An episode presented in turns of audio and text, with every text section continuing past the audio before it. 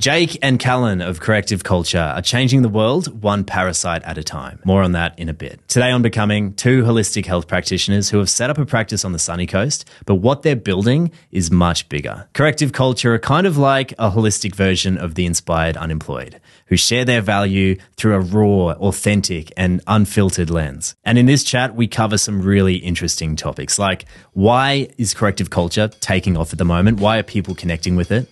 What is Chek coaching and what it's like to sit down with Paul Chek to record a podcast? We talk about death and what we could learn from Eastern cultures around the mourning process. And then we sink our teeth into the boys' parasite cleanse and why 50% of their customers are passing worms and parasites in the toilet. There's also plenty of universal intelligence sprinkled through this conversation, so grab a tea, grab a coffee, sit back and enjoy becoming corrective culture.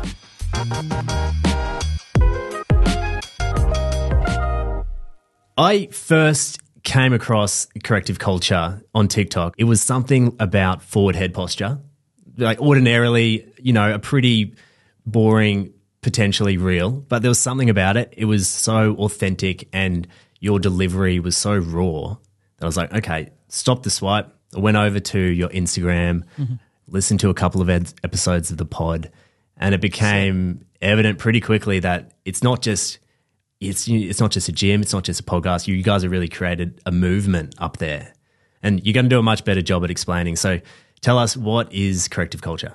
Yeah, that's a that's a what is corrective culture, man. To be honest, what it, it started just as an Instagram page, right? That's what it started as, and and then it just took off in in itself. Really, it took off really rapidly, and really what it was like when I met Jake, um, he introduced me to to the CHEK stuff, like just looking into Paul Chek's work. So what we are really, uh, we're CHEK practitioners where we we learnt the the base.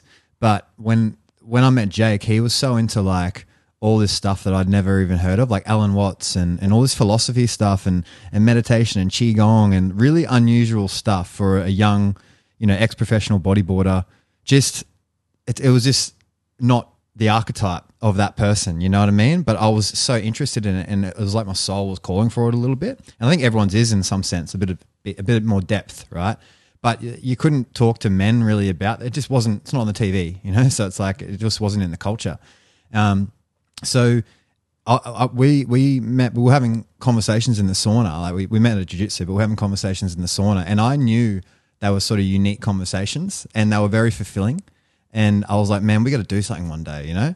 Um, so how long ago was that? so was then, that? That was about three years ago now. Three years ago was the first yeah. post we did. Yeah, wow. Um, yeah, probably like four years ago, I reckon. Because um, originally Callan was like, oh, like because I was doing it, I'd taken a couple of clients, but not really. I hadn't delved in. I'd taken about four clients, and that was probably two years before that. And then um, so I was like to Callan, I was like, man, you should do it. You'd be fucking amazing at this. Like, and then he's like, oh yeah, fuck, I should, eh? So he he just went balls to the wall and went went in, and um and then he's like he started taking clients like full on. Like he's like, okay, all right, I'm taking Monday, Tuesday off. I'm going to take clients, and it just like kind of blew up for him really quickly. Like he had like 20 clients in the first week, and um, I was like, oh, I don't really want to take that many. I'll take four, and then about two weeks later, I had about the same. mm. And then we're like, man, we've got to fucking open up something. It was in a garage. In a garage. True. And then yeah. it went, it honestly just went from there and fucking. Yeah. And then it's just the universe sort of threw opportunity at us and we yeah. just jumped on it. Like someone said, oh, we got this space, 50 square meters. Do you want that? And that was big for us at the time. We're like, oh, all right. You know, mm. there was a mm. couple clients a week to pay it off. So we're like, all right, we'll did that. And then, um, and then we just kept sort of posting, man. There was honestly, there was no content strategy. There was no, tiles looking what a page would look like. There was no nothing. It was just what we wanted to speak about and put it out there, and and that was it. And it was like you said, it is, it is authentic because it's what you know we're passionate about. And like m- my upbringing was, my dad's like a Feldenkrais sort of like fanatic, which is just awareness through movement. So his whole thing is he was always like moving around in the ground, like telling me how many ways can I move and sit in a chair and all this sort of stuff. So that's where it stemmed the way of thinking. But then the CHEK stuff is what gave me the avenue to let my brain know, oh, I'm going to be good at this, you know? And it's sort of easy for me. It really helped me too, because like I, I had a bit, a bit of confidence stuff and, um, you know, just getting going all in with something like that, being an athlete and then having the self belief in that, but not having self belief in to be able to talk about like serious stuff. And I saw how easy um, Callan, Callan did at the start. And I was like, fuck, that's all right. Let's, and he really, he, he raised me up to his level Whereas before I raised him up to mine, and then I he I actually learned from him. So it was like this. It's just been a great like we've both helped. It's been we've both played a very vital role in corrective cultures, like getting better, you know, or growing, I should say. it's it's very yin yang, you know. It's a it's a it's a nice balance. Like Jake, like it was cool in the podcast. Like I'll almost hit him with more superficial questions, like, okay, where does that that shoulder connect to that? And then he'll hit him with like something a lot deeper and more depth, and and then it'll bring it out of him because that's any and he drops into a role of like experience because that's what he's done so much of. You know, he's read fucking every every like philosophy book under the sun, or he'll drop some quote that's like like man that's fire. Like you know i gotta like think about that for a bit. He's read somewhere he doesn't even know where he's heard it but it's like it's in him you know and it comes out naturally. Yeah, right. and same same thing with the the you know the stuff i'm passionate about. It's it just comes out. Like every video that we ever post there's been no structure. Like say that forward head one harry my videographer goes just to talk about forward head posture. And that's just off the top. So there's never um it's never planned. Yeah, I think that really came through in the content as well. Like for everything that's so scripted on TikTok, to see that, just you can tell you're speaking off the cuff from experience and knowledge, and that's probably part of the reason what drew me to it so well. But just quickly for for people listening who might not be aware of the CHEK approach, can you give us a brief idea of, of around some of the modalities that it covers? Mm, well, it's it stands for corrective hol- holistic exercise kinesiology.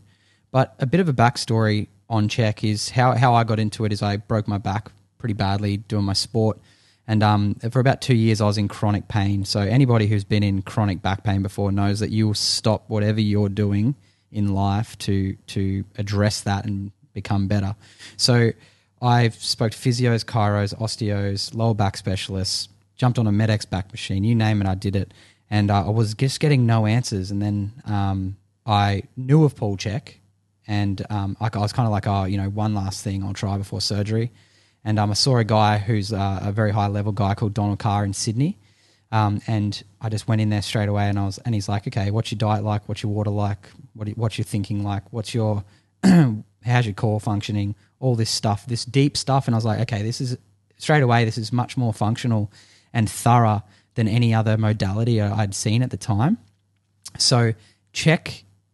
It's hard to explain CHEK because it's so holistic, but basically there's there's goniometry involved. We measure the whole um, the whole body, the way the pelvis sits, the way the eyes sit, the way the jaw sits. Like a good assessment takes three to three to five hours if you're a CHEK uh, level three and above. Yeah, right. So and and and and also with the stuff that uh, Callan studied and stuff around CHEK, like CHEK really is a great base. And then we've done mentorships with other people that have really helped um, build on that base. Yeah. So yeah, that's perfect. Like, yeah, we've done mentorships, like we've done it with a couple of physios, but like not just the average physio, like like pioneers, you know, like really well known ones that just don't just learn straight from uni and do it. They've innovated stuff. So you mm. get information from people that are really still clinically in it. And that's what I really care about. Information from people that are clinically seeing people every day, not from people that are teaching in a class every day that because you do forget shit man you got to you got to be constantly immersed in it and that's mm. how you really learn and with the physical rehab side of things it's not it's, it's very hard to be evidence based in that and there's a lot of people that are evidence based in that but there are so many factors that are unquantifiable that you cannot you cannot do it you literally cannot do an evidence based thing on like um, like say Jake's spondyle his his injury was a spondylolisthesis so basically that means his L4 was he L4 L L five S one. his L5 had slid on his sacrum, right? So his L, his back was literally broken, right? It, it was sliding forward into the spinal cord. So it's meant to be solid, and these bones are meant to stop it from sliding forward. Those bones had cracked off, and it was sliding forward, which then lowers the uh, reduces the space in the canal for the spinal cord to go down. Fuck. And so that's a, and you hear that, you think, oh, it's broken. You need to fuse it. There's no other option, right? But when you're taught how to think, which is what the CHEK stuff has done, eh, instead of what to do, there's no spondylolisthesis protocol. You got to look at the person and see, imagine physics and see, oh, yeah, okay, well, if he had a huge anterior tilt, which he did, then his spine's going to slide forward off that sacrum with gravity plus his core's not working, mm. plus he's inflamed, plus he's not sleeping well, plus you know his psoas is so tight which pulls it anteriorly that way. So you're almost taught to think of it like engineering and physics and come up with something custom to the person in front of you because that's mm. what you've and it's it's so empowering when you learn to think like that. And obviously you need to know anatomy, you need to you can't just make shit up. You got to you got to know a lot, but like when you when you're taught like that it's very empowering and then you can speak from from experience and just practicality of what Yeah. makes sense and and not an evidence based thing of this this uh this exercise is great for spondies or this and that because it doesn't work like that. It's. It needs to be tailor made to every person. It's empowering for for the punter like me to watch as well. To yeah, to think about what what's actually happening with the body. For example, with the the pelvic tilt, I noticed watching your reels that my uh, I had a bit of an anterior tilt myself, and once I focus on tightening that up or like activating my glutes and reducing that. I'd notice that my forward head posture would automatically go back Yeah. because it was getting Amazing. counterbalanced by the hips. So once you start dude. realize, realizing that shit, it's actually fascinating and it gives Yeah, everyone how the power. fucking- How cool! How cool is that, man? And that you notice that, and that's Yeah. rare, man. A lot of people Yeah. don't notice that and, and will deny it. And a little rule of thumb is the head will always be get on top of the hips, right? Mm. So if whatever you move your hips, your head's going to generally be on top of that. If you have a side bend out this way with a scoliosis, your head will come on top of the hips. It'll True. always counterbalance, right? Yeah, right. Um, so same thing with the eyes. If the eyes are off and someone's got vision problems, and say there's literally an eye imbalance and their perception of the world is this way, their whole body will counterbalance under those eyes to Mm. make those eyes level with the horizon because that's just the way it is. Same with the jaw. So you start to see this stuff, and then you start to see how the the approach of looking just at the spot is such a small part of it, and we still do. You still got to look at the joint and think about the engineering of the joint also. But then you got to step back and think, oh, how's the pelvis affecting that position? How's the head affecting that position? How's that person's breathing affecting that position? Is That mm. person's rib cage not expanding. You know, is is all this sort of stuff comes in together, and you start to with experience, you see the patterns, mm. and you're not really taught that. That's only comes from experience. So a lot of people, when they first get into the CHEK stuff, they sort of get a little, you know, what do they call it? analysis by paralysis? Paralysis by analysis, they call it. Yeah. You, get, you learn so much stuff. Like, what do I do with all this information? But it slowly comes in with mm. experience, and you figure out and, what. and trusting the work was very very important early on like there's a CHEK totem pole and the six foundation principles they make it quite easy to be able to do some really massive changes very easily Yeah. like you instantly like i would send someone and i'm not bagging on physios or anything but the average physio or the level one CHEK practitioner it's a level one practitioner all day for me because they're going to address some of those issues like the pelvic tilt or like he said before, everything needs to be stacked. Like we're just triangles. There's three triangles. You just got to stack them on top of each other. Mm, so yeah. it's just basic things like that can get rid of a lot of stuff, like eye problems. If the head's forward, the eyes will be off. So you fix the head and the eyes come good, or the hearing comes good, or the jaw comes good. So the hierarchy and down usually fixes a lot of the smaller stuff. Yeah, it's And amazing, Fix hey? the big stuff. So and it makes sense from anatomy. When you break it all down, it just makes sense. But the, if to the average person, it won't make sense to them, or the average physio, it won't make sense to them. But Yeah. when you break down the insertions, origins, it all starts to make sense. It just takes. It Just takes some time. Takes Takes passion. experience. Takes Yeah, passion. yeah. That's what it yeah, takes. Yeah, you man. choose you choose to do this study. Like me and Yeah. Callan are constantly every day we're we're looking into new stuff and studying because we love it. Mm. We're not getting told what to study. I am just so excited about learning more about spiritual being and things like that, and um, grounding myself in, in on the earth as well. You know, I love all that shit, and he's always looking at the body, and we're kind of helping each other grow. It's like It's that's what balance. it's about. We, it's, Yeah. It feels easy, and then we're filming it because that's our journey, and we we enjoy it. Yeah. Yeah. Yeah. so- and then the world just grabbed it. the world grabs it because you're moving in flow and people can tell that you can tell when something's authentic and that's why it's connecting Mm. with people yeah if you if anyone's listening and's interested in the CHEK CHEK stuff i went over to youtube after listening to your podcast and paul chek has a bunch of videos that are so good because they're they're quite simple in their nature it's all about kind of Mm. removing things from your life and, and going back to the basics to address your diet or your movement so I definitely recommend jumping across to YouTube to check them out. But Jake, I just wanted to go back to your bodyboarding story because that sounds like a pretty sick career where you're traveling the world bodyboarding, but there was something calling you to do something more. Was that was that because you were sort of living out of alignment with what you felt was your potential? It's funny. I, I knew you were going to ask this, eh, for some reason. But um, I was talking, I was thinking about it a lot the last couple of days. It's like, you know, that inner knowing inside yourself that knows there's something more for you. Like, w- if you break that down, what, what actually is that? You think it's your soul that already knows that you should be doing something different, trying to wake you up. Mm. Mm. So if you're not listening to that, you're kind of going to run into a few things that are going to be like when Callan listens to someone talk about the multifidi firing and he gets lit up. He knows that that's his soul to learn that. You know what I mean? We have this inner knowing, and what is that? It's your soul saying you're on the right path. So if you're not listening, if you're not listening, that's when problems arise. And I believe my bodyboarding career was a great teacher because everyone was telling me how sick my life was. I got to travel the world. However, I was miserable. I was making money. I was traveling the world. I was seeing different chicks and stuff like that. I had it all going for me. However, my heart was not in the right place. My soul was guiding me into helping people and doing what I'm doing right now. So I think I left it a little late, six years or so, and I had a couple of really bad injuries because I wasn't listening to my inner guidance. So if you if you um, follow your heart and your path will be pure, and I wasn't listening to that, so I think that I really came across some things I shouldn't have to, to to bring me right here now. Yeah. I'd say you could probably make that change if you if you know how to listen. Sacred listening is a bit of an art.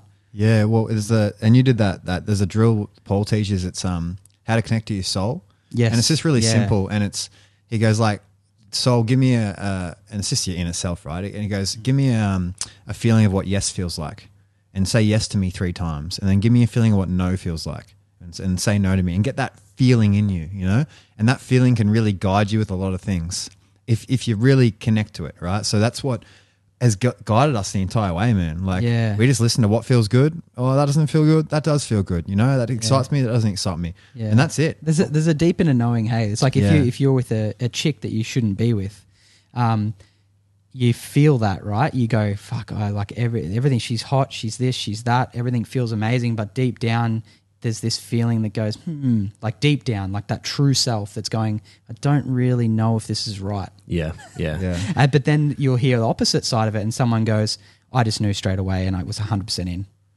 You know what I mean? it's like, Yeah. so I think that's a great example of how when something feels right, it's a whole body fuck yes, and if it isn't a fuck yes, what's what's stopping you from being that? But of course, there's a lot of things. The brain gets in the way. That might that person might be good on paper, but your heart's saying Yeah. no. and eventually you pay the price in a couple of months when something happens. write Oh, yeah. write a list. Just go Yeah. like, yeah, hot, big butt, big ass. No. Yeah, yeah, yeah, Well, that was. I mean, one of his one of his mentors made him write that down. Like, what do you want out of a girl? Like, literally write it down so you know. Like, don't Mm. don't be half assed in this world. Like, with because then you know, then the universe knows, and then man, it's crazy. Then they, get sent your way. Like, it's Yeah, yeah. It's we the whole manifestation thing, whatever you want to call it. man, It's real, It's huh? it's, it's fucking It's- real, eh? real like fuck. It, it gets it, it has gotten ridiculous for us in the sense of Yeah. like whatever. It's now a joke. Like whatever you want, you, speak it, and then all of a sudden a month later it comes. And I read a book about it, and they make you do it intentional. Like, oh, you have forty eight hours to do this. And a cool story is Jake lost a, a ring, and I was just finished this book, and I was like, I you tested it a couple times, it worked. And then I was like, um, and you can use it for the most superficial things. I lost my fucking remote. Where is my remote? You know, come to me within 24 hours, right? and uh, and he lost his Oura ring, that sleep tracker, which is like a, you know four hundred dollar ring. And um, I go, oh, okay, man. It's like give it 48 hours and let's- 24, 24 hours. Oh, 24 hours, Yeah. and we'll and speak it out to the universe.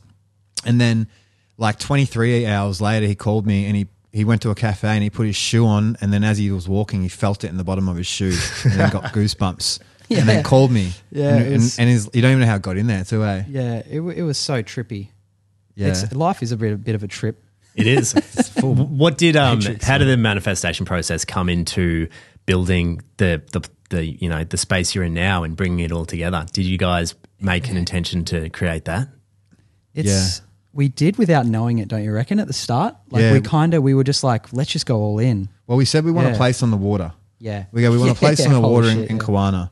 So that's exactly what we have. Very rare to have. you can't the- get that, man. yeah. The whole next time, like the last three years, you wouldn't be able to get that. Or last two years since we've been here, like this, there's what commercial places are on the water. So rare that isn't costing an arm and a leg. You know, so it's like we're in the weirdest place. It's like it's on the water, but it's not charging for the water because it's like commercial. Yeah. and um, and it's just like it was perfect for us, man. Every day we come here and we're like, what? Like we can sauna, we can ice bath, we can train. It's easy to be healthy here because you got everything around. Got the fridge, got the gelatin, got all the vitamin C. Um, and then you go out in the sun and do a little meditation on the water, and it's like we honestly trip out, and it wasn't that hard. That's the thing; it, it wasn't that hard. It, it flowed very easy. Even the It was the risk, but it wasn't hard. Paul Chek Paul Chek podcast too. It's laying on the thing and Oh, that's right. yeah, I was just like, Callan's like, manifest it now, like something with Paul Chek, and I said, I'm going to do a pod, I'm going to do rock stacking with Paul Chek. And sorry, just And, to um, interrupt, you just you vocalize that, or do you write it down? How do you make yeah, that intention? Uh, yeah, you voc- you Vocalize vocalize, it. it. Definitely vocalize it. Yeah. Speak it to the world. Like Paul does this thing called echo. He goes, the more you speak something to the world, the more it's going to echo back to you. The universe moves towards you at the same speed you move towards it. So if you if you're putting in little effort, it's going to be like this. If you put a lot of effort in, it comes faster. So I think you've really got to speak it, think it, act it, be it, Mm. and then I mean it's not new. It's Joe Dispenza's work through and through, but um, it just you know it fucking works. It's crazy. Yeah. Like we I, I manifested that um with Paul. We both did. Um, manifested that podcast with Paul. I, we didn't even try, and we got an email out of the blue saying Paul wants to do a podcast or or do some medicine with you. Or, and I was just like, fuck, like this is crazy. Oh Like, man, we said we for the parasite cleanse. We're like, fuck, we just need someone to make it for us. Two weeks later, I got a message from Cyndi O'Meara. I can make this whole thing for you. I can source it, make it organic. We test our capsules for glyphosate. It's as organic as you can get. Yeah. How And good like, is what the that? f- And then and then our whole life changed from that. Yeah. And that was from a meeting. That was from reaching out to her to getting to come on a potty. So that's where we talk about hard work, but there's, there's also you can create opportunity. And I think I think a lot of people, especially if they're stuck in sort of a victim mindset, is they're, they're not the ones that are creating opportunity from the little things. Okay, so I just reached out to her and said, "Can you? You want to come on a potty?" And she did, and then that made the connection, and then that this is what changed. Like we um, got her to create all that stuff. We didn't go looking for brands and didn't have to work super hard for that. It came to us. And there's so many things. Like I live a roommate. She has a digital marketing agency, and she just goes up to people that have a nice car at cafes and talks to them and gets jobs. Yeah. you know, it's about smiling to the chick that gives you coffee, and then and then they're happy and they get a feeling, and then they they talk, tell their mm. friend about you, and it's about saying yes to I'll go try jujitsu, oh I'll go do that yoga class, I'll do this, and you meet all this stuff, and you never know what it arises. But if you do the same shit every day in the same routine without creating opportunity anywhere, if you're stuck in a routine, I mean that you're not enjoying, then nothing would change. Why would it change? There's no opportunity for the universe to intervene in that and give you what you want. Yeah, yeah. It's it's it's amazing where those opportunities can come from. Hey, just from the most Yeah. innocuous, casual interaction with someone that can lead to something else, and just has this sort of cascading effect like that. But I want to I want to Yeah, go to the parasite in a second, the parasite cleanse. But firstly, that that podcast with Paul Chek, Jake, I listened to that yeah. amazing amazing episode if anyone's listening the the podcast is under corrective culture go check it out but how was that process for you were you were there nerves because you know he's he's such a uh, a figure Yeah. with the nerves going into that yeah, def- definitely, man. He was um he's like I'm very very happy to be alive in this era because I got to meet him and realize his guru energy uh, is so legit, man. It's so um like I've done a lot of reading of philosophy and stuff like that, and I love listening to Ram Dass and he talks about his guru Maharaji. There's a lot of stuff on there that ha- that happened to Ram Dass, and I can feel that that's real now because I got to experience Paul's energy again. I did when I was 24, and it was magic then, but this time it was even more magic because I was at his house and I got to feel what he was like to be around. Um, he's like a he's otherworldly, I would say. He it feels like he's seeing through your soul, um, but he loves you unconditionally. I was so amazed at how well he matched my energy.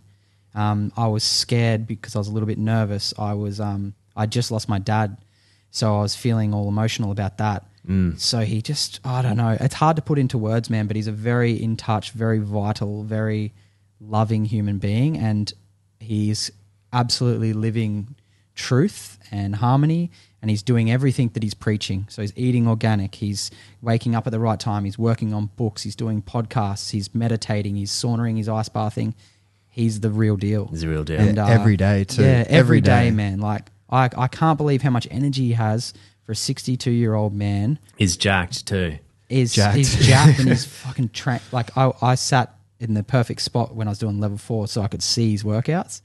And um, I'd just kind of be paying attention to that and then I'd be looking over and seeing what he's doing man. He's like lunging like 120 kilos like multi-directionally and just like that's impressive just Yeah. like nothing and then he's just listening to like a podcast and then he's doing deep tissue work like us and I was like fuck we're on and, the right and track you know? present. Like that's what Jake sort of told present, me. He goes yeah. during this rush, like he's doing so much stuff, getting up at like what three thirty every day. He's wait. He wakes up. He reckons his soul wakes him up at three thirty because he's writing a book called Spirit Gym. So he's like, I just, I just cannot sleep. I just got to get this shit Get out. it out. Well, it's, well, it's hard. Yeah. Yeah. and and he goes, but when he sees you, he stops and he's not thinking about that shit. He's actually present at all times. And um, yeah, that's just Yeah. that's just A- unique. A, you know, a good, a good lesson.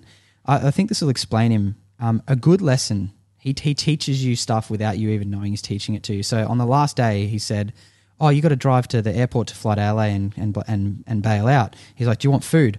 And I, my conditioning was like, "Oh, I don't want to put you out. You know, I don't want. I'm already grateful. Blah blah blah." And um, he was just looking at me while I was saying like, "Oh yeah," like I just want a fucking clear answer, dude.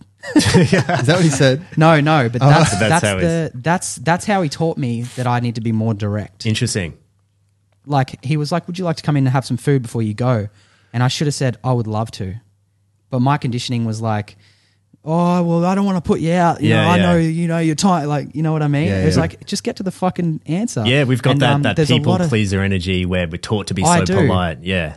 Exactly, and fuck that. Like, I did want to go in and have another coffee and listen to what he had to say and learn from him, and like more than anything, Mm. you know what I mean. So I think um, I had a lot of aha moments like that, being around his energy.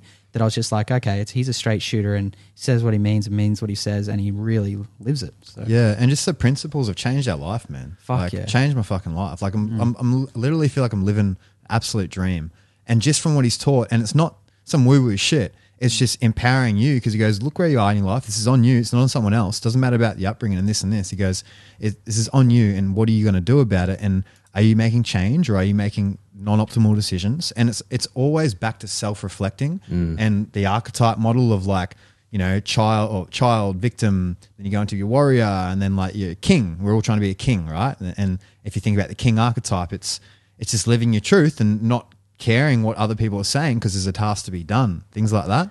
So it's it's very empowering and it, it resonates with me because it's it's a nice balance of still being practical. Like he's still a master at the body, master of cervical spine, spine, all that sort of Yeah, all that sort of stuff. master. People forget that. Um, It's integrating the matter and the spiritual realm as well as you can to, and that's what we mean whole, holistic, right? It's just like remembering that when you relate, like say when you get your heart broken and you can't eat and shit, or or whatever it is, you feel it in an area, you can touch the area. Like I remember when I had a breakup, I could touch the area of grief, and I ended up getting a lung infection there like two weeks later, man, because I could literally feel it all fucking day long, this one area. But the Western world denies that when I can feel it right there, like, and then it goes away. So it obviously it affects the body in some sense, you know, and, and we know it does. So Yeah. it's just like it's practical too. It's Yeah. not. It's not all just woo woo shit, you know. It's not like- woo. It's it's really um it's it's really like a no bullshit approach as well. I think that's what grabbed me initially. And I remember Callan, you were you were talking about something where you're like, oh, how fucked up is uh, the modern archetype of men? How once they have kids, they they get the dad bod, and it's kind of socially Mm. accepted for them to be fat. And you're like, no, Yeah. fuck that. Just eat well, eat, sleep well, train, and grow up a bit. And I'm like, fuck that. Yeah. it's so true, eh? Just such a simple message that everyone just needs to fucking own their It shit. is, man, because because unhealthy is is really a s- is really it's a lack of self love when it comes down to it, right? Like so, it's it's just about being better, and visceral fat on the body is affecting you. So it's not gonna it's not gonna give you the energy towards your dream. And it all comes back to your dream. What is your dream, right? And if I'm sick because I'm overweight eating shit throughout the year, I'm, that's getting me away from my dream, man. And like Jake said, when you have pain, it's nothing else matters. Like when you have pain, everything else stops. You become that cortisol's running through your veins. Cortisol, cortisol is is fight or flight. So then you're in this almost selfish response in your psyche because you're in pain and no one else can feel it, but you it's it's all about you, you know, um, for these chronic pain people. So it's again, and then it's the pain teacher of why am I in pain? Why am I in pain? And what have I done to get this pain? What am I doing wrong? And then you go to see someone, and then they're not helping you, and then it's their fault. And it's it's it's again back to owning it. And yeah, people need education, but it's about like for for us, it feels like feels like you unplug out of the matrix. It feels like oh, this is nice. I'm in control of my life.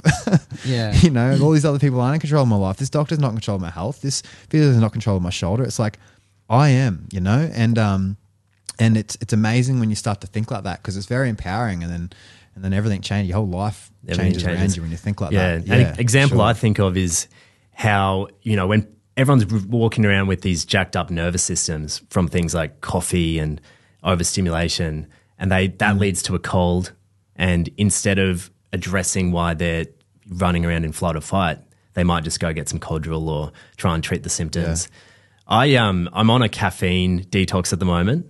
And nice, bro. That's solid Same. work, man. That's So- respect. So am I. That's Yeah. respect. Mate, I'm, I think I'm through the worst of it, but about four or five days in, I just noticed this feeling of calmness and grounded. And I, Oh, you know, talking I'm, my language. yeah, I'm usually like I meditate most days and usually pretty good at that, but just realized how fucking stimulating caffeine is. and it's just something that everyone takes habitually as a drug every day. Mm. Yeah, I, I reckon it is a full drug, eh? I reckon it's um I reckon it's something that people just are not talking about and we're socially accepting it, kind of like alcohol. Mm. Yeah. Whereas like I think it's a great drug. There's some positive things to it, but it's a very addictive substance and I think that we need to monitor that and we need to have enough discipline to actually be able to have some time off it. Like I know you said you meditate. How much deeper can you drop in when you don't drink coffee? It's instant, crazy. yeah. Like it's instant. Like for me personally, it's just the it's Yeah. night and day. And it's back to the, um, like when we talk about evidence based, there's a lot of good research, and you see pe- people talk about how good coffee is for this and Yeah. gut health and all this sort of stuff. But doesn't matter. You got to feel your body, you know, Yeah. like, and something that you're having every single day does take its toll. You know, every single day besides water. That's basically like if you do it taking that every single day, because when you jump off it, you get headaches. So Yeah. I think. What do you mean? I'm getting a headache if I don't have this thing. That's that doesn't. That's not a good sign to me. I don't need a study to tell me all this shit. Yeah. I, I need. I need to know that I still want to have it. I had it this morning, but I have good organic. We, we sell coffee, right? But we still tell people don't drink our coffee every day. Like Mm. Yeah. it's every day, you know. Yeah. Um, and when you come off it, you get well. When you look into the science, the adenosine receptors sort of the caffeine sort of inhibits them, but it's you get tired. Those first few days, you get tired, and it's like you catch up on real sleep. It's like Yeah, your it's body like says, sleep debt. "Oh no, you've Mm. been you've been faking this. You, this hasn't been real for a while. You need to catch up on the real shit." Mm. And then you sleep, and then you, and then you sort of come out of that and you go back to normal, and you realize, "Oh, this is." This is how energized it can be without the caffeine. And that's one of the biggest things we get for the cleanse, man, for people especially females with hormonal issues. Like I remember Paul said years ago, he goes, if there's a girl with any hormonal shit going on, the first thing I get him off is coffee. Like, the first thing. Because he goes, it's just yang. It's yang.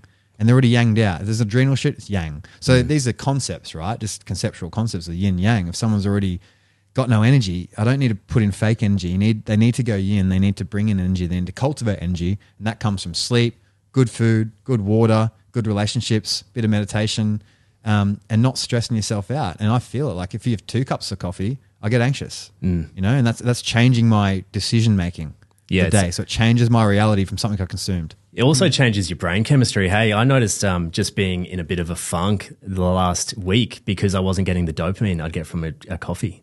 So you once you started Yeah. realizing that, and that's just such a good example of unplugging from the matrix, unplugging from something that's so normal in society. But Yeah. I'd love to jump into the the parasite cleanse because if you go to your sick. Instagram page, there's a highlights reel of like it's got to be hundreds of people doing this cleanse and then filming what comes out of their body on the toilet, Yeah. like all kinds of parasites, worms. How many people are doing this cleanse and getting results like that? Do you reckon? Thousands. Oh man, so okay, if we Thousands. if we went by percentage, like everyone's going to get better in the sense that they may not have a parasite, but they're they're not eating shit food for four weeks, so they're eating organic food. And e- people that hear organic food and they're like it's the same nutrients as this, it's it's not right. But all you got to know is the shit I'm eating isn't sprayed. The shit you're eating is sprayed. I, I don't care what study tells you how much you're allowed of that. My food's not sprayed with this, which means my liver doesn't have to break that down. So I can handle whatever else is coming into my system, the, the air I'm breathing from the car fumes, while this person's also breathing those car fumes, but also eating those sprays. So it's, it's, all, it's about physiological load and adding to the body. So everyone gets better in that sense because because they're eating more strict than they ever have for four weeks, but they're not really restricted in the sense of you know as much meat as you want, a lot of veggies, just real shit for four weeks, and not all these sort of things that have been in the diet in more recent years, and no chemicals, right? Mm. No chemicals. But parasite, what do you reckon percentage wise? Oh man, well, I reckon like half. We've Probably had like- probably about 50. and lots of lots of liver flukes, some massive tapeworms. Like we had a guy in the UK, my friend, who was like, "Man, I feel sick, like I've got cancer or something. Something's terribly wrong." Mm. And he did the parasite cleanse once, and he's like, "There's still something fucking wrong. I'm just going to do it again." And he shut out a tapeworm like that big, it's Yeah. almost a meter long. Yeah. And um, he he goes instantly. I felt better. He's like, "Man, you guys changed my life." And this is uh this cleanse is based off a doctor, uh, Doctor uh, Doug Kaufman's work that we were giving to our clients because we knew how beneficial it was for them. We didn't plan to sell it. It was a PDF, and uh, we gave it to our clients to help them. So it really came from a good place. And then we we made a PDF and we saw, and then we ended up selling it. We're like, we should just sell it. Yeah, my, my, it was my sister go, just chuck it in the store. And I was Yeah, like, oh, no one's going to buy it. It's just for our clients. Yeah. Man, it just it changed their whole life. Everyone Yeah. started buying it. And we didn't advertise it. It went word of mouth.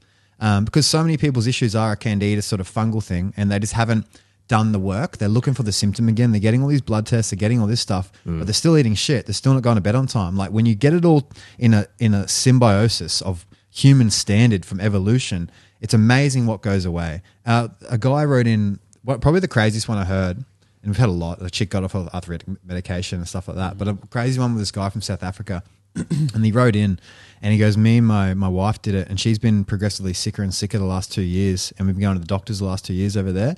And we're finding lesions on her liver, so they're finding holes in the liver. And they, they're like, we don't know what's causing it.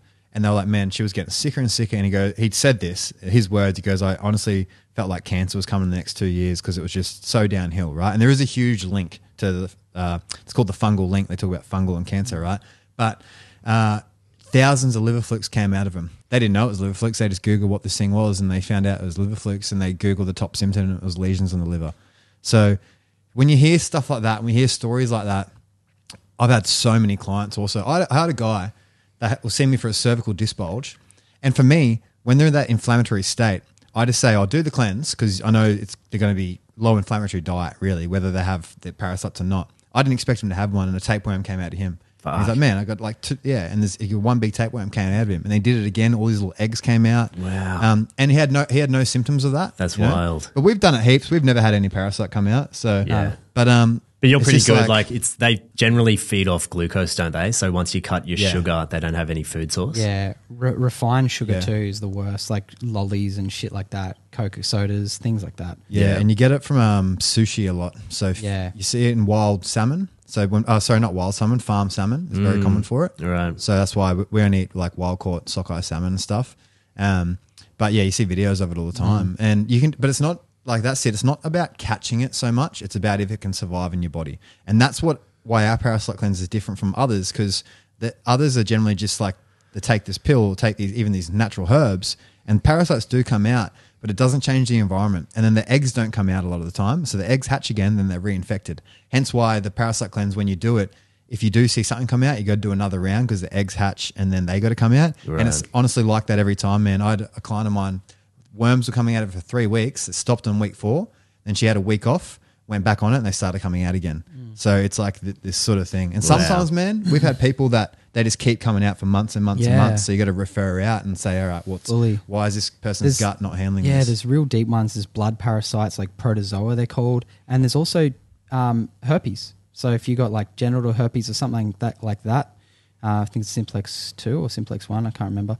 But um, that's a deep systematic uh, f- uh, parasite parasitic virus that sits in the base of your nervous system. It's very, it's it's a parasite. Wow, I didn't know that. So if you yeah, if you do if you do a phase Ka- Kaufman diet for like a year, say, is just cut out. So so our cleanse is, is pretty intense, but um, and we've kind of made our own thing. But the Kaufman diet phase one is what say if someone's had a d- really deep fungal infection or really or or something like that, herpes or something, I would say look go on to the phase one diet for a whole year, do our cleanse, and then go on to a phase diet, phase one diet for a whole year and see how you go. Because I looked at a bunch of research uh, on all of that stuff, and it's just it's fascinating, man. Because the doctors don't know. The Yeah. doctors test for, I think it's uh, twenty five parasites now, but there's literally a thousand. So how are you going to quantify that? How, what kind of study? Is, there's just too many. Yeah. Where where had where- um had yeah. people pass the test and they had worms too that had come out. So Yeah, the what about is- that one in Europe with the, the chick who was shitting out worms and the test said they were, that she was negative and she's got a bag full of she gave him the worm. She gave them the worm to test, man. Fuck. And this is this is it back. This is the whole. One of my mentors told us this story because it's in London, and he goes, "So had a client, two meters of worms are coming out a day, lots of little ones in that distance, and like wriggling still, right? It's just he goes, one of the worst parasite infections I've ever seen. Took it to the parasitologist place in London. They came back and said, "Nah, you're good. You don't have parasites." So his whole thing was to say, this is where we need to integrate common sense with everything and not refer to the science as religion because these people couldn't help her because the paper said she didn't have it. So the test of eggs, there's no eggs, but she's like, but this is it. I pulled this out of my ass. What do you mean? You know? Yeah, So yeah. that's, and they're like, we can't help you. I like, don't know. You, you- apparently you don't have it because the test didn't show Right, it. yeah. So that's, I think that's a really, really big thing. It's like uh, we get people tell us posture doesn't matter because because there's a lot of evidence to say that the pain is different from these people to that people. But if you ever put yourself in someone's posture and feel what that feels like, and imagine loading that in your spine, mm. like I've had a couple of people with crazy anterior tilts. I, this is a cool story actually. I had a guy with such a large anterior tilt, right? He had testicle referral pain for two years and really depressive from it. He was a cyclist and he couldn't cycle anymore because he had nerve pain running to his testicles all the time. And he was so depressed when he walked in, man. Like he mentioned sort of semi suicidal thoughts before because he lost all. What am I doing? You know, I'm in this pain all the time. And he went to multiple physios. They gave him a nerve blocker injection for his his urinal nerve and and all this sort of stuff. And um and no one assessed really what posture is. And posture to me just shows me resting tone of the muscles. It's not about telling someone to stand there. It tells me, oh, what's the resting tone of that muscle compared to that? Because the, there's an antagonistic relationship. So his hip flexors are so tight, which means his glutes and hamstrings are lengthened, which means they're not going to fire optimal during motion, right? Mm. Because there's going to be an off pattern timing. Because if something's long, it doesn't like if you try and stick your ass out really far and tense your ass, you can't really do it well. But if you tuck it under and tense it, you can turn it into a rock. Mm. So that's just the concept. That's every muscle of the body has that has that relationship. And all I did was just basic anterior tilt stuff because I was like, oh, that looks so bad there. That's good. That's got to hurt, you know. And then from a mentor, she also told me she worked on someone's lumbar spine once, and it referred to their testicles, so she knows there's a link between that. She goes, I don't know the link, but I know that when I pushed there, it, it made it happen. So I know there's a link. Yeah, you know? sure. Um, and then, man, he, he got out of pain and got obsessed with movement, and now he's cycling again, and he's just so thankful because it really taught him how to look after his own body and maintain it, not do this program and then go out the door. Because it's not Yeah. like that. He's got to work hard, and I made him fucking work hard for it. He Yeah. had to do a lot of shit, a lot of stretching, a lot of deep tissue work, diet. He did the cleanse, water, changed his water, got him organic food, everything. Mm. So you're taking all these stresses from the body, and all of a sudden the nerves aren't so sensitized because the more stress, the nerves get more sensitized. And he got out of pain, and that's man. He could have seen everyone for that, and I know Yeah. no one, no one would have. No done one would have picked know? it. Yeah, that's super cool. Yeah. You empower the client by letting them know what's causing the problem. You're not they're not just going to a physio and getting three exercises to do. They Mm. understand what's causing it and that gives the person so much more control moving forward, I reckon.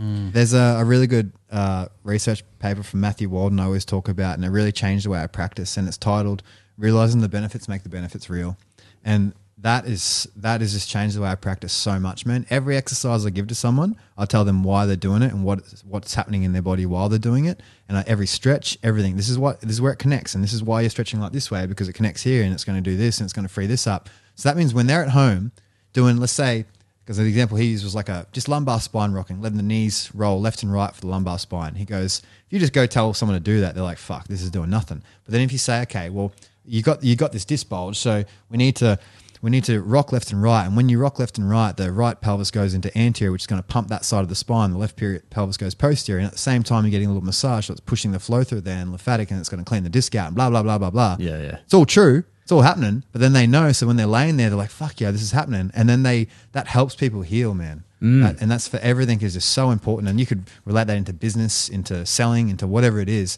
Let people know why they're doing shit, why they want your product, why like whatever it is, you know. Yeah, a good a good example of that is the the foam roller. Like because everyone's been everyone knows what the foam roller is, but once I've heard you guys explaining that it hydrates the muscle, it allows the muscle to Mm. to move better. You can kind of imagine it happening under the skin whilst you're doing it. yeah, that's what I do. Yeah, Yeah, putting the mind's eye there is like one of the most important parts of doing it. Yeah, even when I do hands-on massage, I, in my head, I'm th- I'm I'm imagining the anatomy. I can see it under their skin. So I'm going to the areas and, and I literally feel it sometimes cleaning off the tissue, and you'll feel bubbles popping in their skin, and it's rare. You won't feel it all the time. You'll do a few run throughs and the bubbles will stop popping, Wow. and that's the hydration of the fascia. True. And we had a really really cool podcast. Not sure if you heard it with Keith Baar. Um, it's a recent one we did. It only came out. I think it's the last one we did, or second last one. He's the main tendon collagen Oh, researcher yeah. in the world. Yep. And man, that was just for me. I was just like, "Wow, this is amazing!" Getting to ask this guy about that Mm. because a lot of people deny foam rollers, so it doesn't do much. But he broke down, no, no, this is exactly what it does. That's and this is cool. Mm. why it would affect would affect movement, and this is why it hydrates the tissue and it makes it more pliable, and then you can move well through space. Plus, all you got to do is do it and feel it, So and we you feel seeing how it. it we were seeing it years ago. Hey, and then Yeah. it's just good to have someone like so well studied to be like, well, this is actually what's happening. And Yeah, you- right. And you're right. Yeah, I had, a, I had a guy that was on two years of painkillers, man. And again, two years of painkillers, two years of physio, and he was having six painkillers a day. He was having two two Panadol in the morning, two ibuprofen at lunch, and two Panadol in the afternoon, mm. right? And his guts were starting to fuck out from it. And his was the craziest trigger point I've ever seen in his back of his glute medius, which was externally rotating his femur. So he was seeing me for a labrum problem at the front of the hip. His femur was jamming The, it was basically when you ha- when your legs externally rotate and you take a step, it's going to lever forward in the hip instead of sort of being more centered. So the labrum is like a bit of tissue that sits at the front of the hip that stops it gliding forward, but it's like a little block. And if it goes into it every day it, and excessively, it'll tear because it's little micro tears. And that's what was happening to him. He was getting these little micro tears, so there was going to be inflammation around that, which is mainly the pain. And then all it took was a ball to release that tissue that immediately changed the position of his femur. And you could see it because on the plumb line, his leg was fully turned out, and afterwards it turned in more, and he mm. felt it. And then it allowed it to heal because then it wasn't just ripping it every single day with every step. Mm. So over that next two weeks, I didn't even speak to him. He come back in, he's like, man, he goes, I'm off all painkillers. Like, and that, that was to me like a really big moment of, and I'll, and I'll never forget that. Cause I'm like, oh, okay. Like why, why did no one see that? You know, why did no one, no one looked at his posture? That's why 'Cause no one's cared that his leg was facing this way and the other one was facing straight. Okay. But that, that you can see it looks whack, you know, it's just everyone can see that he was probably aware of it.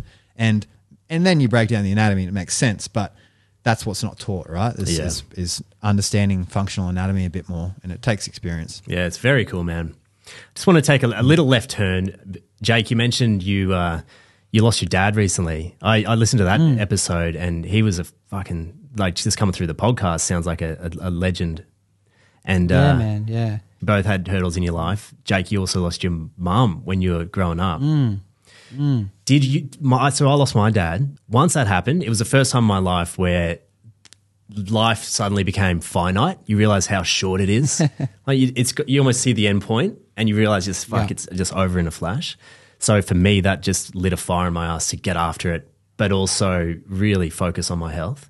I'm curious if losing your mum had the same effect on you and maybe steered you down this path. Oh yeah, definitely. Uh, definitely. You know, like with without going um, massively into it, it was the be it was it was everything really that led me to being healthy. Because mum, I grew up on drink. I was drinking Coca Cola. My mum was always eating processed food. Like if I if I knew what I knew now, I know hundred percent in my heart that I would have been able to help her with her cancer. She died of uh, bowel and liver cancer and she was nearly five years in uh, remission. So she was about to be better, and then it just absolutely fucked her in the last like it was the last week.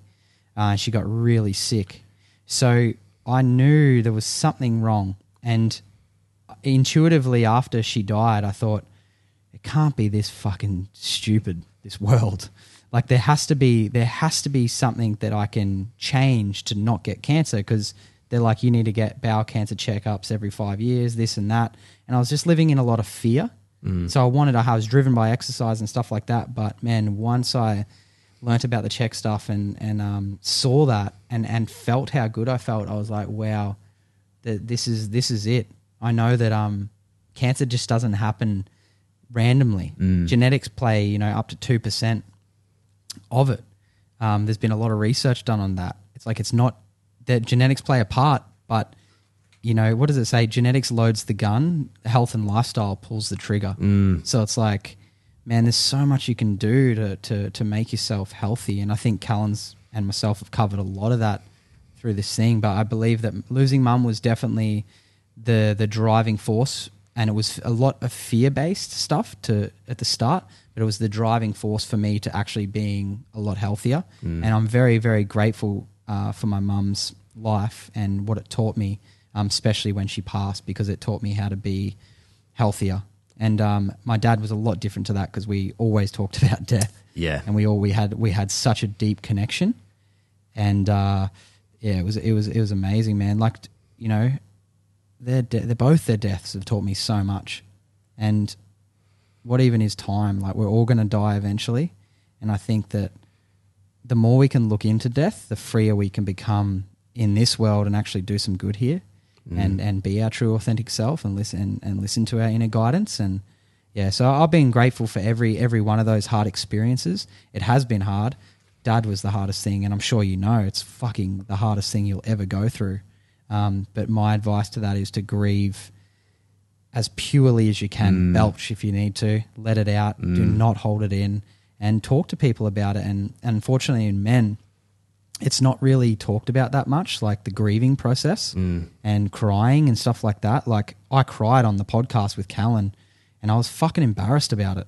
But I said, I, I was like, oh, maybe I'll get Harry to cut it out. And then I went, I was like, you know what? Fuck that. I need to practice what I preach because there's a lot of people that are going to listen to this, and it shows power. Mm. It shows power when you can cry and then move on from it because that's what that's what I think is is true power to me is vulnerability but strength.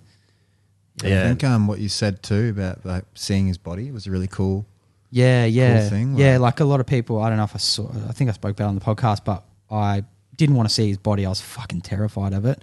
I was in the room when it happened, so you Oh, know I had. I had that sort of closure, and then didn't see him for a. a we did, certainly didn't have an open casket, so I didn't see him Yep. after that. Really, Yeah, and that you know, like fuck, it's it's it's not easy either way you put it. And Yeah. I don't ha- uh, judge anyone who doesn't want to see the body. It's completely up to you. However, my experience with it, uh, and from listening to a good friend of mine, was like, "My- "Do you want my advice?" I would see the body. Mm. So I didn't even know, but the universe kind of decided that we we're going to have a open casket. Yeah. So I rocked in and I got to actually put my hand on his head and his heart, feel that there was the soul had left the body. And then I had to screw the little screws into the coffin and say goodbye to him. Mm. And I had to do that in front of everyone. And I think that is a fucking powerful experience. Like the apocalypto comes to mind. yeah, right. It's like you know, you know, apocalypto, and he's like, he's, he Right. says, "Don't, don't, don't fear. Don't have any fear, son." Yeah, And he gets his throat cut. I feel like it's like that's the ultimate man moment in my entire existence. Was that yeah. Wow. so far? And I think it's the most powerful thing anyone can ever experience. Yeah. And like you said, it brings on a lot of um, urgency in your life and a lot of like bigger questions. You're like, okay, well, why am I here? Hmm. I haven't got that long. I could die tomorrow. I could die today. Why am I here? What am I doing? Let's get to it.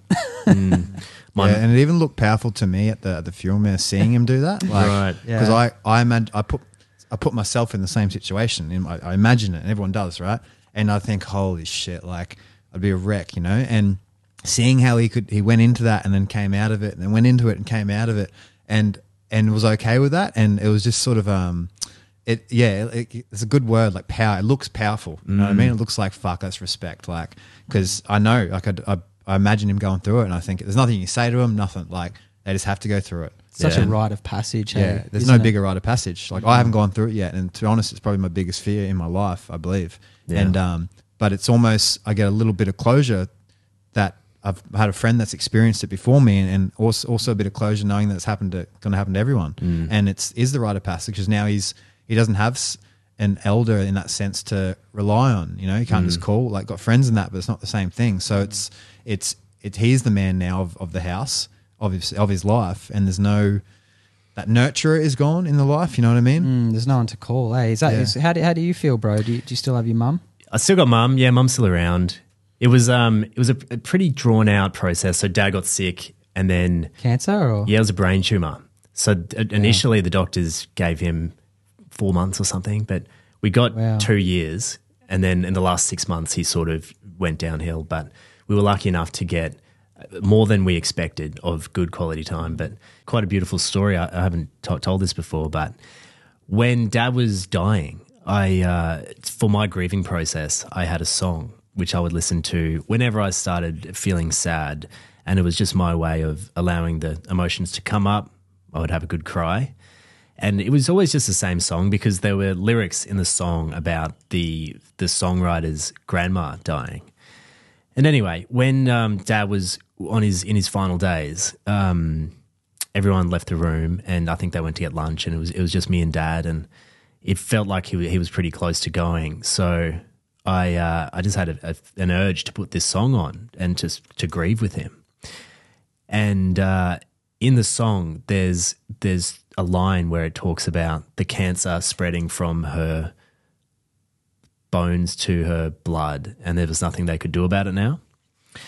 And uh, whenever that line came up in that process where I, was, where I was grieving while Dad was dying, I would just burst into tears because it was such a beautiful line. And anyway, when I was when I was sitting there with Dad, when that line came up, he he stopped breathing, and that's when he he chose to die. So it was this really beautiful moment, and um, it, it yeah it really helped me see that there's something else at play here, and his spirit chose that moment to go. And as I'm just so grateful that I was able to to share that moment with him because I feel like um, it was his way of saying goodbye to me, and something that I, I cherish very much. My best mate mm. just lost his dad, unfortunately, and his his Maori. So went over to New Zealand, and their grieving process, their death process, is actually really beautiful. Yeah, yeah. So I didn't know this, but yeah, they they have the open casket there for a couple of days, and the whole family comes over and they sleep. They, they got to sleep with yep. his dad, and I just looked at that as what, what a beautiful way to have closure and to start the grieving process. It, it really is like a beautiful custom. Fuck mm. yeah, it's uh, it's otherworldly, and and also Eastern Eastern philosophies they really um, nurture the death experience and celebrate it. We really we really kind of turn it about make it about ourselves, mm. which I've mm. been guilty of before. Um, you make it like about you and how you're dealing with it, but uh, death is just such a massive part of life, and like a lot of the great people say, it's like you lose, you drop your body, and you become one with everything again until the next time. So it's like I feel like if you can just understand that the ego is going to be afraid of it forever, but behind the ego is not afraid of it because there's no there's no consciousness there. At the zero point field you are death. You are a part of everything. And i think if you can just get out of your ego for a bit and then blend into it a bit more it becomes less scary and it becomes you, you feel like a sense of urgency here to do your job mm. and to and to help people mm. yeah it's funny you say that because when um, before i lost my dad when other people's would go through a death in the family i just was so sympathetic. I probably went over the top with comforting them and just felt so sad. But once it happens to you and it, then it happens to someone else, it's a different level of support because you've been through it yourself and you. It's not so much about being like, "Oh, I'm so sorry, man. I'm, I'm so sorry." It's kind of accepting it for them and, and just, I guess, being with them without saying the words. Yeah, isn't that so true? Mm. Like the, I feel um, Callan was great, man, because he was just like he was that, and um, he was like one of my only mates who came to the funeral, you know, and that was enough for me to be supported. And that's all people want is just like a bit of support and you don't even need to say words, eh? Mm. Like Ram Dass had a center for dying. Do you know who Ram Dass is? Mm. Yeah, uh, fuck, he's amazing, man. And he had a center for dying, and um, he's like, all you can do for someone who's dying is sit there and be with them and watch what comes up inside you, uh, and and cry if you need for them, mm. and and and talk to them and be there for whatever they need. And I think that's so true for someone who's going through uh, a death in the family, death of a child, whatever it is, this horrible shit that happens. Um, I think that time is the only thing that heals, and, and, and allowing the grieving process to come up is, um, from what I, my experience, the fucking best thing you can do. Do not bury it. yeah. If you bury it, it's going to come out in some kind of disease, illness, or something later in life, some trauma, whatever. Yeah, so. yeah, yeah. If you if you depress it, you'll get depression. And it's funny. Um, yeah. back to the back to the, the lifestyle elements causing cancer. I I honestly yeah. think what caused my dad's cancer was just this level of stress he lived with. Um, so my parents separated when I was 13, and he held a lot of resentment from that, lot of pain that he never really got over. And I just, I just had mm. this feeling that all of those things combined created disease in the body, and it's just so it's mm. all it's all connected, isn't it? I love looking into that stuff. I think it's it's amazing. But he sounds like a well. He raised you, so he must be a good man. He was a legend. yeah, he's, he's, he's yeah. an absolute champion. yeah, you got a beautiful energy, man. Yeah. Oh, thank yeah. you for having us on today. Appreciate it, boys. Yeah. I'll um I'll let you go because it's been it's been over time. But before we do, touch on your story, Jake. Calmuth, you've got a yep. fascinating story as well. Yeah. What, what's yeah. Well, I guess what why I like sort of sometimes telling it is more just for motivation for others. So like I, I went to prison when I was 22, I believe. So I went to prison. I, I sold drugs, right? I sold. it was. It, I wasn't wasn't like a hardcore. To my girlfriend. yeah, actually, I think I sold some yeah, to girlfriend. She, yeah, that's what she got. She and got, she got like, caught. She got caught with the drugs. Anyway. So. Yeah. Anyway, another story. So it was just. It wasn't like some gnarly sort of on the street drug dealer. It was just more. Me and my friends were at that stage, twenty one, partying hard um, it was just ecstasy tablets or MDMA capsules or something like that. And um, and I didn't I didn't feel like it was a disservice to the world because I was having them myself. So it was just me and my friends. I didn't think like that at the time. I was a kid, you know, twenty one, but I was a kid. Um, and I was still funny enough. I was still sort of into health at that stage of like. I think I was doing. I, just I was doing jujitsu. I'd done CrossFit before that. I was always competitive and looking at that, but I still like to party, right? I don't really I barely barely have a drink now, right? I can't have a drink at dinner because it just inflames me and I'm too connected to my body. But but um, so I got caught with a hundred, uh, getting him for a festival for all of us, and um, and then yeah, I just went to this guy's house. Cops, I, I saw a, a D car go past me, right, and I was like, I, I saw a, a Toyota Aurion go past, and I was like, that's a fucking D car for sure. And I knew it, man. My heart just sunk. Right, I watched this car turn around. I had him in my underwear, and I got pulled over. Got they they searched me, got it. Told me I was wouldn't probably do time for this. You know, like oh, it's your first sort of offense. Like never really been in trouble. I've been done with weed a couple times before that, just like you know a little bit, but I never was really like um, an out out there dude in the sense I never uh, got into trouble too much. You know. But I got caught with this, right? This is perfect from the universe, right? Needed it. Because if I didn't get caught then, fuck, if I got caught a year or so later, if I was still doing the same shit, man, I'd be doing a lot longer, I reckon. you Yeah, know? yeah, yeah. And for me, it was just a business opportunity. Is all it was. It was just it was an opportunity at the time. I did I knew nothing. I was scaffolding. Like I was there was no didn't have these big dreams, didn't have these ambitions, didn't know what I wanted to do in my life, had no direction.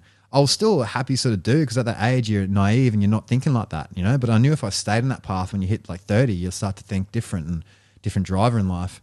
So I got a year later anyway, I went to court and I was good for that next year. I didn't didn't touch them. Like I was obviously stopped selling and all that sort of stuff. Made like no money from it too. I was the worst fucking drug dealer. Yeah, right. I, th- I bought a PS4, I think. so uh, that's what I, I got a PS4 out of it, you know. But they sentenced me to two and a half years and and I, and a court order parole in seven months. So I was at court with the family. Didn't think I was gone. I hid it from the family because of like shame. But then they figured out from someone in the end, so they came to court. And um, yeah, this judge man just just made an example out of me real quick. And it's like it was like he just wanted to go to lunch. That was the vibe I got. He wasn't really Ah. listening. Didn't give a fuck. So I did fucked. months of drug tests before that too. Had a referral from cop, like a cop that I knew. I was like, nah, this guy's good. He didn't even give a fuck. He just said two and a half years. And even like people were in shock, like, whoa, I didn't think he was going to go for that. Like there's people doing a lot worse crimes and not going for that, which I learned when I was in there. So they, they, they put me in the watch house for like six days. And then, um, which is pretty, you know, long story, but solitary is like not great in the sense of your mental health. I was all right. Like, man, I stayed pretty solid. Like, I remember, I don't think I've said this before, but I remember like being in the, in the, in the lockup cell, people screaming at night. I remember looking in the mirror and just thinking like, all right, you'll be right. You'll be right. And there was a period that I cried in there by myself um, because it was just a shock, you know, like it was such a shock because I actually didn't think You I didn't going, think you're so- going in, yeah. Nah, man. So I didn't. It was nice, I guess. I wasn't stressing leading up to it too much. So it was just hmm. all of a sudden. I was like, whoa! Like my mum was crying. You know, my dad just sort of like punched me in the chest and was like, "Be strong." And I was like, "Did he just say two and a half years? Like, what the fuck's going on?" Fucking hell. I had a surfboard in the back of my car ready to go for a surf after after court. So I chucked my dad the man. keys, like drive my car home, tell the boys, rah rah. Um, the boys were all ripping on me right before I went, like, "You gonna go?" Like laughing at me and shit, like knowing I wouldn't, but obviously I did. So I did. I, they, I went to um, Brisbane, Wacol, which is maximum there, and then I went to Woodford, which is the main, sort of the main prison in Queensland, the main, and it was man, it was like full maximum, like you know they call it the blocks. You're in the blocks. I'm with killers. Like my tennis partner killed two dudes, made them dig their own graves, shot them both. Another guy, this guy named uh, Some guy eat someone or yeah, something? Ro- Rob. Rob. He he fucked two dudes, killed them, and ate them. I heard, heard that from others, right? It's And just a tap wild sort that of you're guy. going to the same prison as these I fellas. know, I know, I man. know. Crazy. Yeah, I know. Yeah, and like, and I got along with all these dudes, man. Like, to be honest, at Wacol, we were almost ended up being like the head table. Like me and all these Maoris, Vietnamese dude, and like one other white dude, and just like we were sort of the head table because I had jiu-jitsu behind me, so I was only a blue belt, but it was still something, you know. Mm. And it was something that came through in my aura of oh, I can sort of defend myself against a lot of these guys, like because it's not all knife. It's not like the movies. It's not all knife fighting and shit. It's all fist fighting, and it's all one on one in Australian prisons, which is pretty good most of the time, right? Unless there's some debt and someone's you know paying someone to get someone, but it was like that, and so I had this sense of like, okay, well, if this person's not trained, hence why you should put your kid into jiu-jitsu if you're listening, um, then I know I'm going to beat them, you know. And but there were some big boys, but I got along with everyone. Anyway, did my time, um, got out, and this is this is why it's motivating for people. Like I was told, oh, you got a criminal record, you're not gonna be able to do this, you fucked. Like you know, and I it was sort of coming into my. I was thinking that too, like oh, I'm just gonna have to scaffold for the rest of my life, which is typical crim job, you know. Um, but there's no rules. There isn't any rules. Like there's people think there's all these rules. There's not, man. There's Chek Chek stuff. It's not a certified body. It's not like a university body. But we've done this. We've learnt the stuff. We charge good money. You know, more than the average sort of thing, uh, like physio and that doing it. And I was an ex-convict with a criminal record.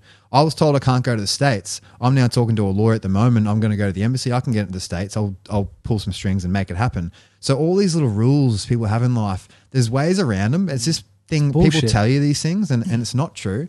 And now it's so funny because now it's like this ex convict now full holistic health. Like, man, you should see my pantry. It's like the, the next level of supplement fucking you should see the amount of shit I have. Everything's organic. We have good water. We train very often. We do a lot of jiu-jitsu. I got into like MMA, started doing cage fighting after that. And this nice balance really into cooking. So it's like it's this weird archetype of what we are. But um but I've I love that it was there for the story because that's what I want it to be. I want it to be motivation for other crew that maybe have been caught and they're in there now or getting out and know, oh, you can change your whole fucking life. There's no rules. There's like you can you can just do whatever you want to do. And all these ideas, no one can tell you nothing, man. Like it's I really believe that. And anything that that rule breaking in me is what sort of brings it out in my the the physical therapy I do. Like someone tells me that you can't fix this back, like fucking watch me, you know? And I'll go over time, I'll learn this, I'll do that. Just because you tell me it needs to be fused, I'm gonna try my best to to correct that. Fuck, how many times have we done that? Like so I I just yeah, it's just like that's that's just the motivation for people to hear that not every oh, and another cool thing with all these people in jail, man, we all think of it, and I thought they were all just sort of Darrow um, lads, all this sort of stuff. But I realized all these guys, even this guy that made these two dig their own graves, man, so human. I, I saw him because he did this when he was young. You know what I mean? Um, I was like, this guy's like a nice guy. Like he'd give me like he'd give me a shirt off his back if he needed. You know what I mean? We played tennis with him by the end.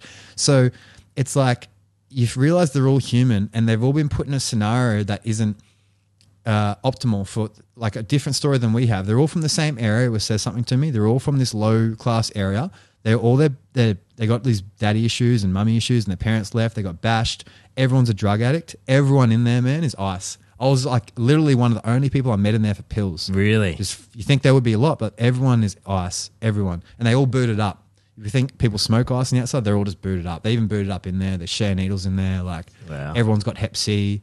Um, but I realized, fuck, all these guys just want love too, and they're nice people. And when you're in there and the drugs aren't involved, man, we all get along. Like surprising, it's not as chaotic as you think. There is some shit that went down, but like I stay out of it, and you can stay out of trouble as long as you're not a dickhead. But I just think it's a, it's a representation of the rules that are outside the world that are inside the world. If you're a dickhead in there, you're to get you- you'll get found out real quick. And same thing in the real world. If you're a dickhead out here, you'll get found out. And it may not you may not get bashed for it or stabbed for it. You may just not get that business opportunity or this.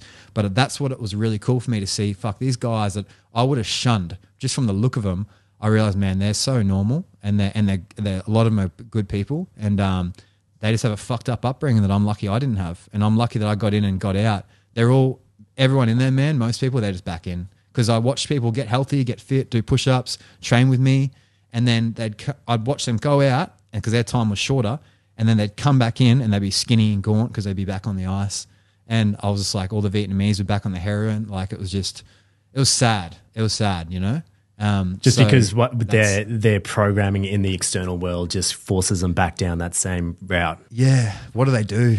You know, like they you want everyone needs a bit of dopamine. You know, you don't have friends, you don't have this. You got this one little group. Like it's you are who you hang around. You know, and if you hang if your crew's doing so that, true. It's just it's just what happens, man. Like say it's less, say less. yeah, Say less, bro. like- yeah, yeah. We've just been finishing Top Boy recently. So, uh, yeah. My uh, Um, my girlfriend's um, English, so I'm like just do- Oh, doing my best sick. top boy accent around her, and she's like, yeah, dude. "You don't Yeah. sound anything Um, like it."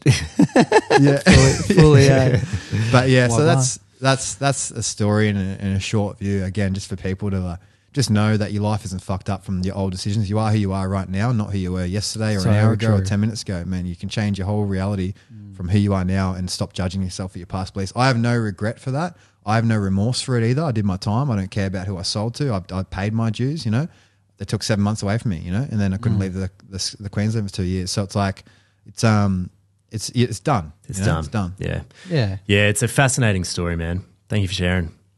The um, no worries. and it, it comes back to unplugging from the matrix, which I feel like is the theme of everything you're about. And the other thing I'm, I get from you guys is that once you take a risk and step into alignment with what you really want to do, everything just falls into place and the universe conspires to make it happen. So that's Yeah, super inspiring for me. flows, man. Mm. Yeah, the universe is on your side. People Yeah. don't think that. It, it's always looking out for your best interest. Yeah. Um, even if something bad happens to you, man, hindsight is always a beautiful thing. It's hard to get at the time, but Very it's, true. it's like, you know, I, I, my, like, I have a huge ones like prison for me. Like, so I went for a breakup like about a year and a half ago. That was heavy at the time. Now, in hindsight, I'm like, fuck, that built me into such a better man. Like, that fueled me, started the fuel to just think, how good can I be? Just almost like a like a little revenge thing. Not really, I guess a little bit like that. But then that just faded off real quick and it became how good can I be for me? And I realized the breakup initiated that to be the man I am now. Mm. So it's like it's a it's hindsight. It's Hindsight. Yeah, I was having this conversation with someone the other day, a friend, and we were saying that it's funny how all those little jobs or experiences you do in your 20s all have led us to our weird job, whatever we're doing now. Like working. Yeah. It's so funny, isn't it? It's, it happens to everyone. Everything really happens for a reason and sets you up, sets you into the right path. What are you doing now, bro? What's your main thing you're currently Ma- working on? mainly social media, dude. So creating little skits on, on Instagram. I love because my background's Sick. acting, so I love doing little stupid sick. stupid skits. And then know. um, I gotta Jake. watch them. Yeah, I love yeah, that that's shit. that's fully Jake. yeah, yeah, I've seen a few of yours. They're great. I'm uh, pretty fresh with the potty, but loving it. How Looks great. enjoyable. It looks great. Yeah. Yeah. it looks good. How enjoyable is podcasting, I love Like, it, yeah. You have to just talk to fucking people. Like like I said, that Keith guy we were talking the other day, man. At one stage I was sitting there tripping, thinking, I'm talking to one of the leading specialists in the world in collagen and tendons. And I just asked him. Yeah, and he'll that's pay it. Yeah. probably, you have to probably pay five grand for a talk of it. And I just can sit there and chat to him, you know? Like it's, Yeah. a- it's amazing. I had the same thing with uh, Raghu Markus. We had Ram Dass's like best friend of 50 years, and he was on our podcast, and I was just like, I was almost like dumbfounded. I was like, this is crazy. Yeah, So you just sick. ask This is yeah, and as our podcast grows and we're our, our everything growing really quick, we're just like, fuck, I can't wait to get like you know more Paul Chek on or get Aubrey Marcus and uh, a bunch of different people, Kyle Kingsbury and um, like I know that's all going to happen, and it's fucking. I just can't wait to talk to them, man, because these people just have such. I, I look at I look at them as some of my best friends already. yeah, yeah. Just from listening to their podcast, you know, and Yeah. I learn a lot from these people. It's like and Gabor Maté and Jordan Peterson and yeah, I'm really into Theo Dana White at the moment. Dana White, Dana Milk White, Boys, man. yeah. There's just there is you take the best from everyone, right? It's Yeah. yeah, that's it. Such a And yeah, you know, we're- we, you're we're- spending more time with these people than your real friends, so they actually Yeah. become a bigger part of your life. But yeah, so Exactly. Yeah. before I do let you go, what what is the plan for you guys? What have you got coming up? Is it focusing on the pod, or have you got anything exciting with Def- uh, the we've business? definitely fo- yeah, we've definitely focused on the pod um, heavily in the last few months and, and filming content with our new videographer and stuff like that. So just giving a lot of free stuff out there and adding value to people. Yeah. Uh, however, I think that uh, we've got King and Queen, these two new products coming out.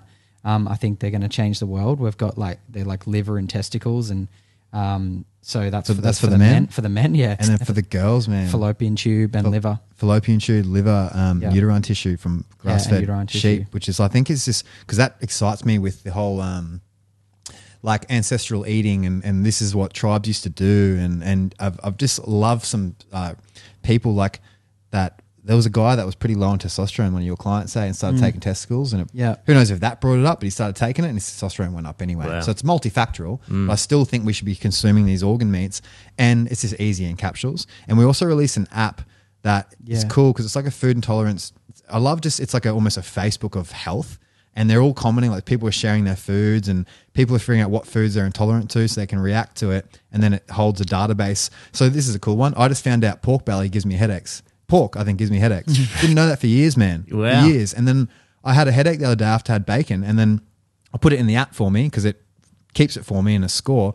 And then I had pork belly last night and got a headache 20 minutes later. And it was organic pork belly and everything, man. So Right. that's two headaches now that this app will track for me. And the most reactions you have will be at the top. But we plan on putting all our movement stuff into it, like stretching, deep tissue, postural exercises, just like just fun information that I want to get to the world in an app that is a general community. Because we already put so much into all the platforms, but it'd Yeah. be cool to have um, just people on the level in one joint that can chat to each other and learn, man. Well, I reckon we could talk for another couple of hours, so we might have to have a round two. But thanks for coming on, becoming, and sharing your value. Yeah, Absolutely, awesome. man. Man, Really nice to meet you, bro. hang Good and- chat. Keep yeah. keep kicking Much love. goals. Yeah. Cheers, brother.